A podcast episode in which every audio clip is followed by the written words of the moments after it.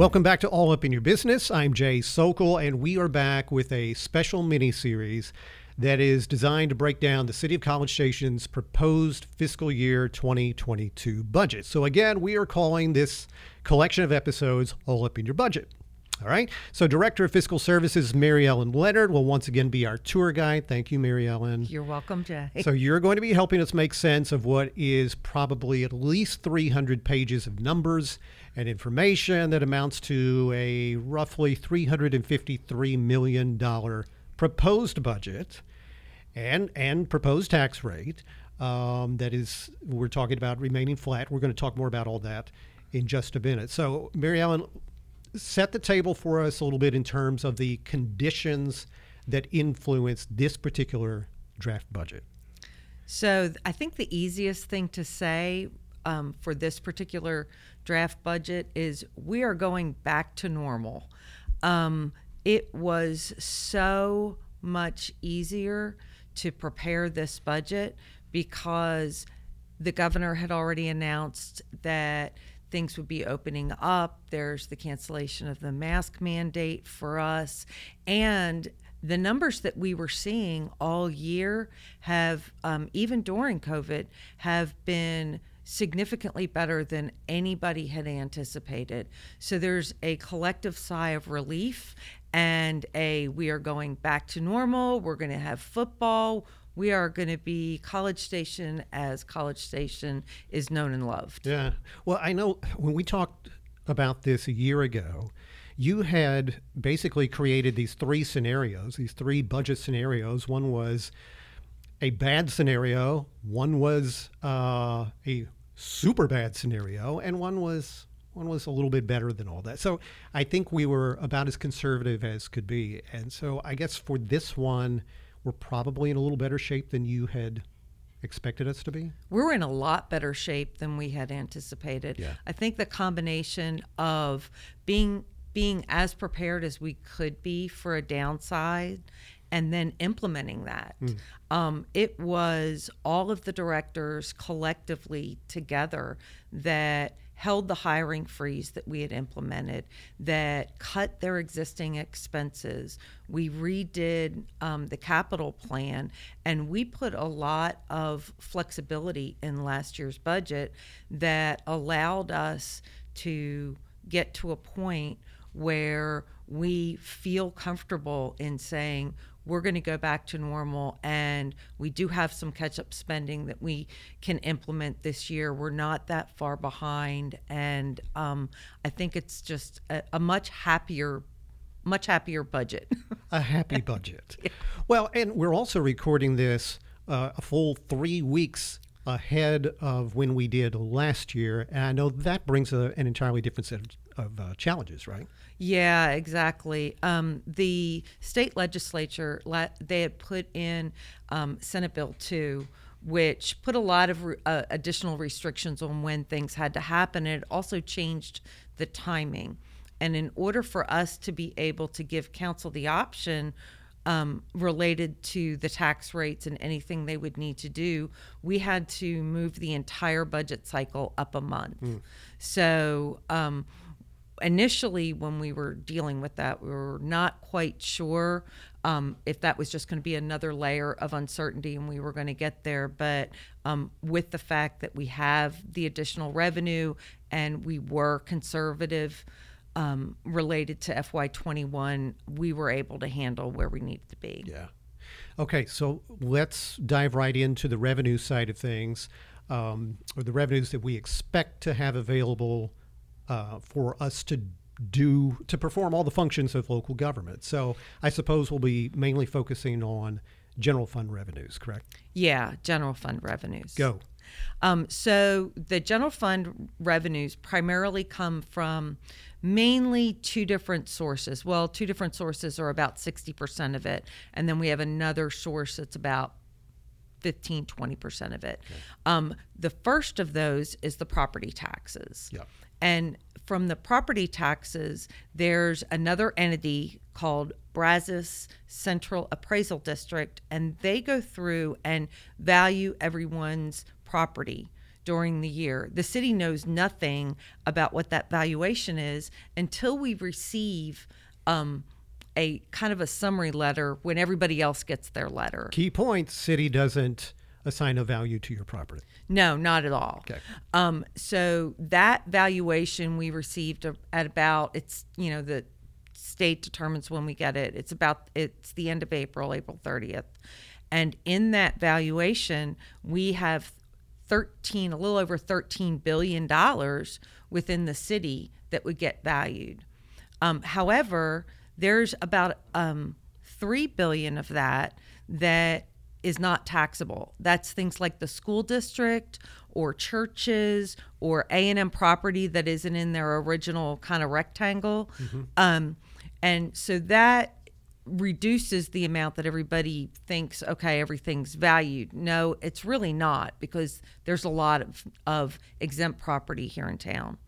And then you take three zeros off of that, because your tax rate is actually um, uh, per one hundred dollars of assessed valuation. It's not for every dollar of assessed valuation.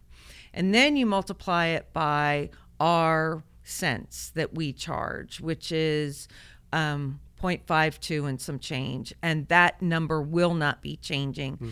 Um, at least that's what we're proposing, is to keep that the same. S- what happens with the property valuations is we ended up getting a little bit more revenue because the valuations went up.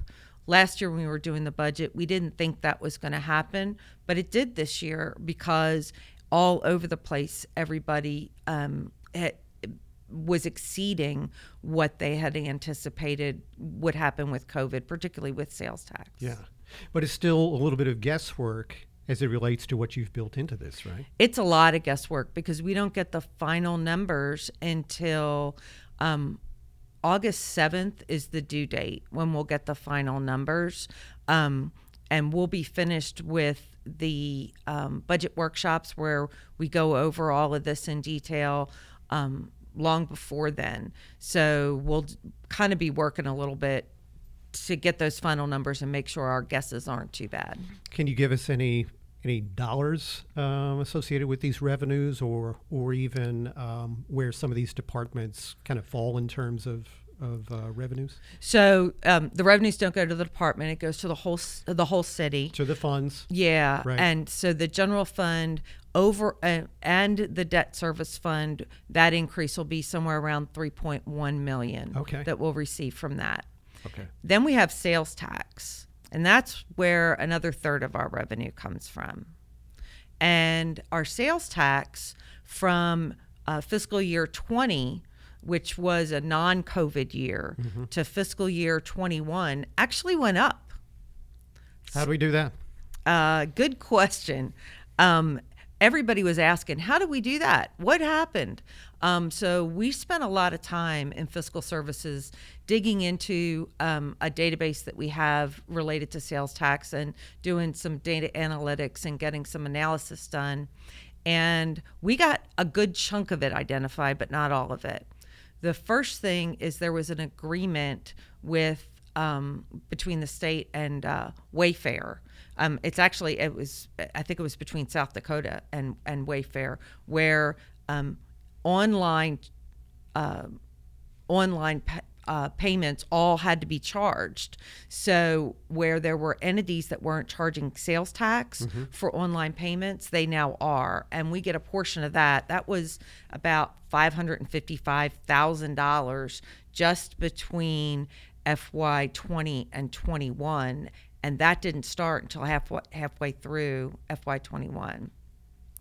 So then the second piece of it was we had um, about three hundred eighty-two thousand dollars from areas that we call our comp plan. So the planning department goes through and says, okay, this area is, you know, we expect growth in this area, we expect growth in that area. And it's not every city or every place in the city. Our biggest growth was actually between George Bush and Southwest Parkway, right along Texas Avenue.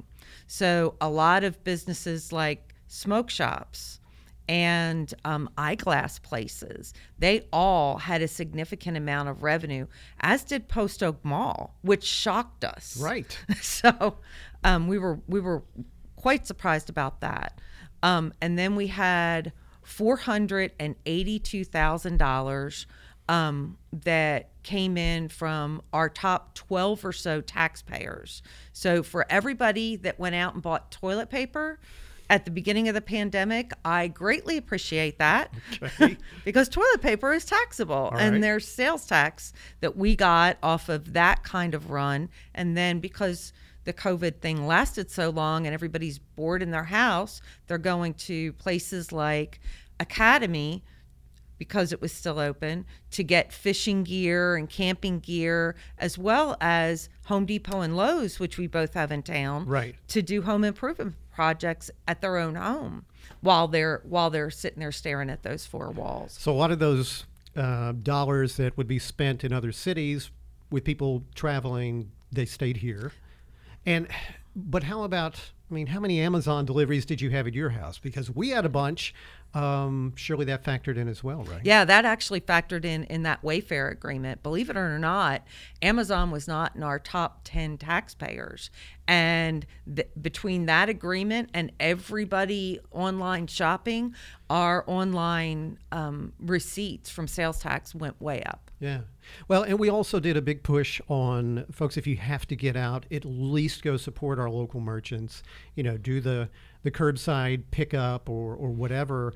And uh, I think a lot of people did that. I think people were rooting for and trying to support these local businesses. I think so too, because um, the other thing that we identified was about a, a little less than three hundred thousand dollars that came in from new businesses that opened up during the pandemic. pandemic. Um, the walk-ons, mm-hmm. walk-ons um, from the sales tax amount, and I know they opened during the pandemic. They have done a, a, a decent job of starting up a business business in an environment that you just wouldn't want to start a business in. Yeah. Okay, what else do we need to know from a revenue scenario Uh, as it relates to this proposed F Y twenty-two budget? So the only other thing is uh, last year, um, again, being conservative, we looked at the utility transfers. The utility transfers are essentially a dividend mm-hmm. that because we own um, the water company, the wastewater company, and the electric company, um, w- we can pay, we being the city, can pay ourselves a dividend. And that um, amounts were increased last year for the electric fund, and we're keeping it at the same level um, this year. We're not changing it again, so that's the other the other piece of it. Right. So before we move on, anything else related to revenues? Yeah, actually, there's one other piece. So we have fees that we charge for things like permits and um, the court fines and, and, and fees, that, and as well as like parking, I'm not parking, the parks group. Right. Um, the permitting fees, last year they didn't go up at all. We have those indexed to the C P I U, the Consumer Price Index. Um, this year it's gonna go up one point seven percent for just the permitting fees. Okay. So did we do okay on revenues? I think we did. We did okay on revenues. All right. So so that's an overview of the revenue side of this proposed budget. In the next episode, Mary Ellen, you're going to give us highlights of the expenses that are proposed for F Y twenty-two, right? And uh, by the way, if you want to take uh, your own look at this proposed budget, you can visit c s t x dot gov slash budget. You'll see the document there. So for now, thanks for listening. Thanks for watching All Up in Your Budget.